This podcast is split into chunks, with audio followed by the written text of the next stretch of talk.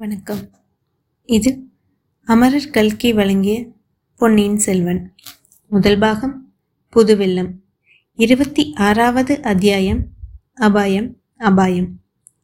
ஆஸ்தான மண்டபத்தில் புலவர்களுக்கு முன்னதாகவே வந்தியத்தேவன் பிரவேசித்தான். அங்கே ஓர் உயர்ந்த சிம்மாசனத்தில் கம்பீரமாக வீற்றிருப்பவர்தான் சின்ன பழுவேட்டரையராக இருக்க வேண்டும் என்று யூகித்துக் கொண்டான். அவரை சுற்றிலும் பலர் கை கட்டி வாய் புதைத்து நின்றார்கள்.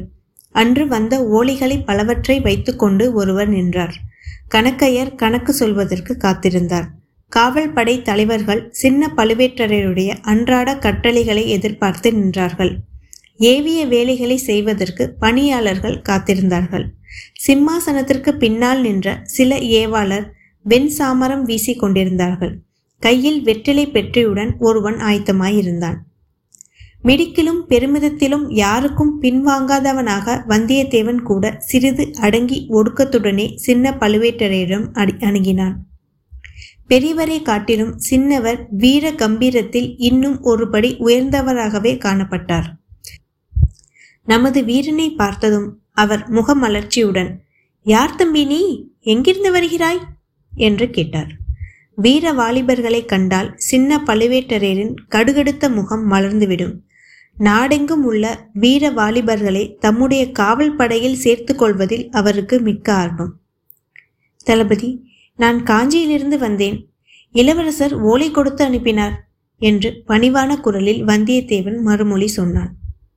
காஞ்சிபுரம் என்றதும் சின்ன பழுவேட்டரையரின் முகம் கடுகடுத்தது. என்ன? என்ன சொன்னாய்? என்று மீண்டும் கேட்டார். காஞ்சிபுரத்திலிருந்து இளவரசர் கொடுத்த ஓலையுடன் வந்தேன். எங்கே? இப்படி கொடு என்று அலட்சியமாய் கேட்டபோதிலும் அவருடைய குரலில் சிறிது பரபரப்பு தொனித்தது. வல்லவராயன் அடக்க ஒடுக்கத்துடன் ஓலை சுருளை எடுத்துக்கொண்டே தளபதி ஓலை ஆஹா இதை நீ ஏன் முன்னமே சொல்லவில்லை? கடம்பூரில் இரவு நீ தங்கியிருந்தாயா?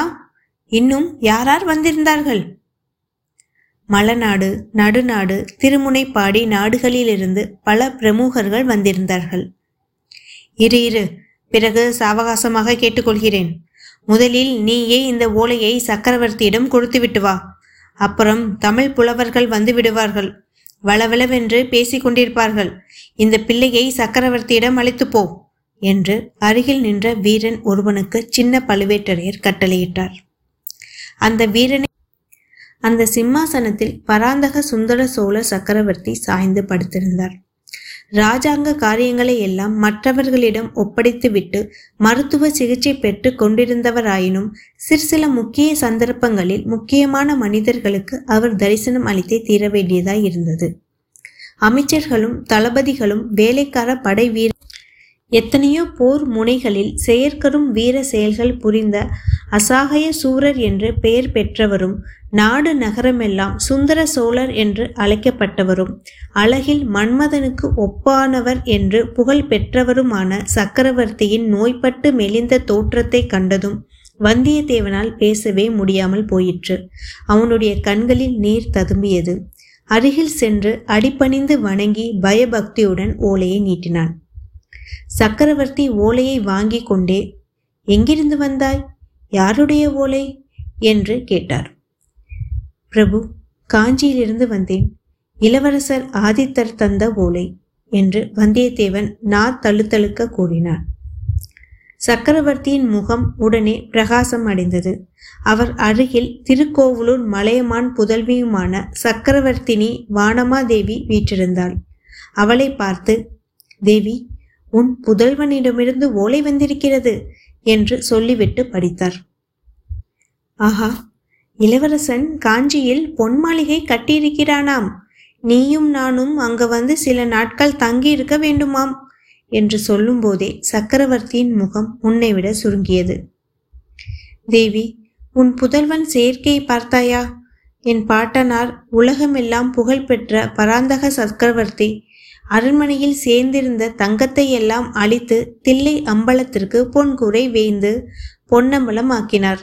நம்முடைய குலத்தில் தோன்றிய பெரியவர்கள் யாரும் தாங்கள் வசிக்கும் அரண்மனையை பொன்னால் கட்டியதில்லை. அரண்மனை கட்டுவதை காட்டிலும் ஆலயம் எடுப்பதே முக்கியமாக கருதினார்கள். ஆனால் ஆதித்த கரிகாலன் இப்படி செய்திருக்கிறான். ஆகா இந்த தெய்வ நிந்தனைக்கு என்ன? பிரபு மகனுக்கு தந்தை தெய்வம். மக்களுக்கெல்லாம் அரசர் தெய்வம். அரசர்கள் திருமாலின் அம்சம் பெற்றவர்கள் என்று வேத புராணங்கள் சொல்கின்றன.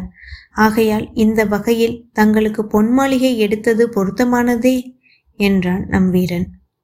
சுந்தர சோழர் மறுபடியும் மலையமான் திருமகளை நோக்கி தேவி இந்த பிள்ளை எவ்வளவு புத்திசாலி பார்த்தாயா? நம்முடைய ஆதித்தனுக்கு இவனை ஒத்தவர்களின் உதவி இருந்தால் அவனை பற்றி நாம் கவலைப்பட வேண்டியதில்லை. அவனுடைய அஜாகிரதை சுபாவத்தை பற்றியும் விசாரப்பட வேண்டியதில்லை என்றார் பிறகு வந்தியத்தேவனை பார்த்து தம்பி பொன் மாளிகை கட்டியது உசிதமானாலும் உசிதம் இல்லாவிட்டாலும் நான் காஞ்சிக்கு வருவது சாத்தியமில்லை. நீந்தான் பார்க்கிறாயே எப்போதும் படுத்த படுக்கையாய் இருந்து வருகிறேன். நெடுந்தூர பிரயாணத்திற்கு மேற்கொள்வதில் இயலாத காரியம். ஆதித்தன் தான் என்னை வந்து பார்ப்பதற்கு இங்கே வந்தாக வேண்டும். அவனை காண்பதற்கு எங்களுக்கு ஆசையாக இருக்கிறது. நாளைக்கு மீண்டும் வா மறுவோலை எழுதி வைக்கும்படி சொல்கிறேன் என்றார் இச்சமயத்தில் கூட்டமாக பலர் தரிசன மண்டபத்தை நோக்கி வருவதை வந்தியத்தேவன் அறிந்தான் ஆஹா அந்த புலவர் கூட்டம் வருகிறது போலும் அவர்களுடைய ஒருவேளை சின்ன